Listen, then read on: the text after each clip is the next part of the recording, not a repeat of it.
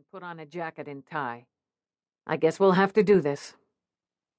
Tattinger nodded.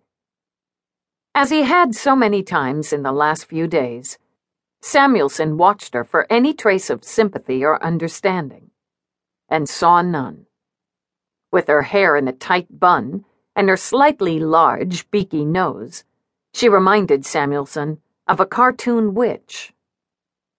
A few minutes later, he took his seat in front of the camera.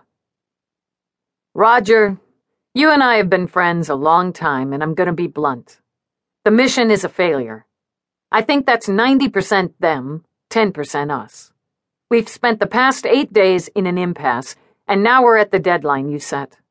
I'd ask for more time, but it wouldn't help. Per your orders and monitored by your people from State, Defense, and Homeland Security, I have repeated our offer without modifications. They still have not responded. Specifically, he thought, they had said neither yes nor no, but talked endlessly of general principles mixed with hints about what might be possible. He did try to keep the reproach out of his voice. In my opinion, if someone could hold a more open-ended conversation with them, a deal might be within reach. But per your orders, I was only able to repeat our basic offer, and thus I can do absolutely nothing. Sorry, Roger, but I just don't have a deal for us. We'll be taking off in less than an hour, and I'll see you when we get in. Good night, Mr. President. That was awfully brusque. He decided against re-recording. Unlike most presidents and vice presidents, they were friends, and had been friends long before they took their present jobs. If this message pissed Pendano off, well, Samuelson had always been able to get Raj's forgiveness. Hell, give me a little more time and probably I'll forgive Raj. Martin Reeve, the defense liaison, looked in. Sir, I thought I'd let you know I'm sending a message concurring with you.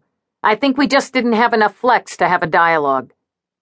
Samuelson made a face. Thanks for the support. I don't suppose Tattinger agreed with you. Reeve lowered his voice. Everyone at State frets about whether they're firm enough.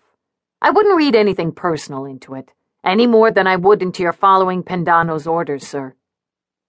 I suppose not. Well, anyway, this was a lot of time in the plane I'd rather not have spent. I'll be happy to get off the bat plane myself, sir. Samuelson felt childish pleasure in that nickname, which made him feel like one of the guys.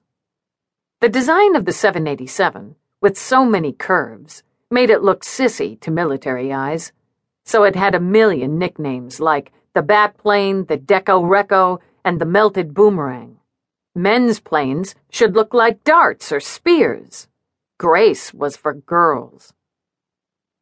Technically, this covert high-level missions plane was Air Force Two, like any plane carrying the Vice President. The Boeing 787 Dreamliner that was usually Air Force Two was back in Washington, parked in plain sight.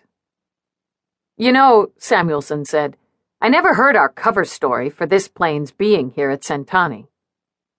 Reeve had no expression.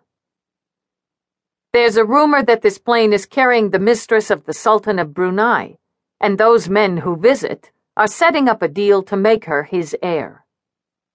Well, no wonder you couldn't let me off the plane. I'd look like shit in a wig and a dress. Reeve grinned. I'm glad you understand the necessity, sir. There's something else I still don't get.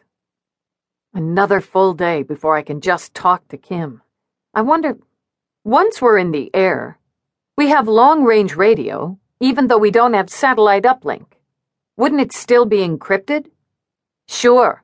But you don't need to be able to read the messages to use a direction finder to track the plane. And because this mission is covert, and they kept the Allies out of it, we don't have escort fighters till they can come out and meet us from Guam. Till then, well, till we have the escorts, shit could happen, sir, if you'll pardon the expression. Samuelson smiled. I'm acutely aware that shit can happen, Mr. Reeve. Reeve grimaced.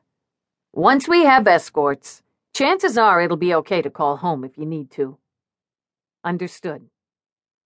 Maybe I can talk...